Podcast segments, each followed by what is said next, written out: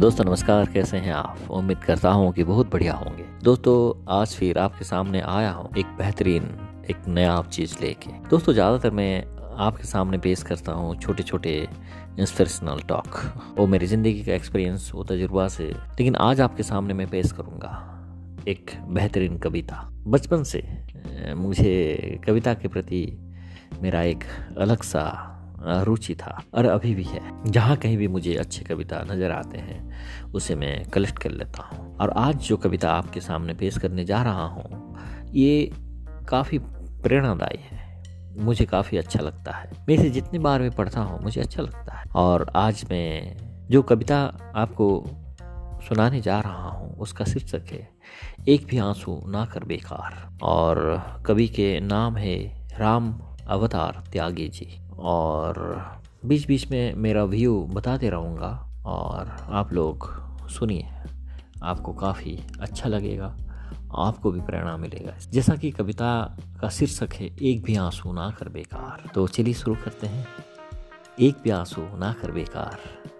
एक भी आँसू ना कर बेकार, जाने कब समंदर मांगने आ जाए। पास प्यासे की कुआँ आता नहीं है, ये कहावत है अमर बाणी नहीं। ज़्यादातर लोग अपने पास्ट में जीते हैं, अतीत में जीते हैं, अतीत में कैद होकर जीते हैं। और देखा गया है बहुत बार, जो आँसू बहाते हैं लोगों के लिए ना, वो बेकार होता है। जब बहाना चाहिए आँसू, तब आँसू नहीं होता है आँखों में। इसीलिए लेखक ने सुंदर लाइन बताया है, एक भी आँसू ना कर बेकार, एक भी आँसू ना कर बेकार, जाने कब समंदर मांगने आ जाए। पास प्यासे के कुआँ आता नहीं है, ये कहावत है।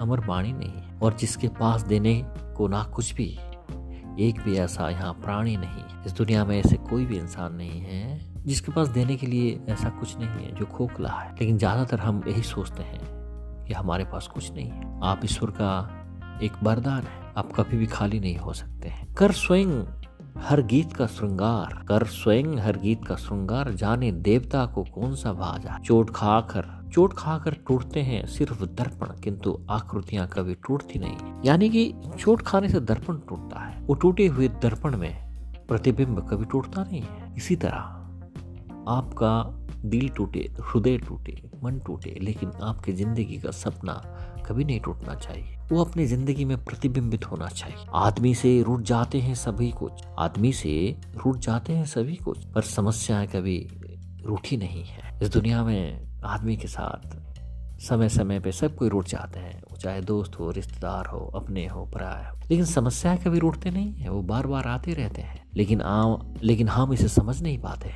बार बार समस्या आना, यानी कि और आपको मज़बूत करना। बिना समस्या में ना आपको ज़िंदगी का मज़ा पता नहीं चलता है।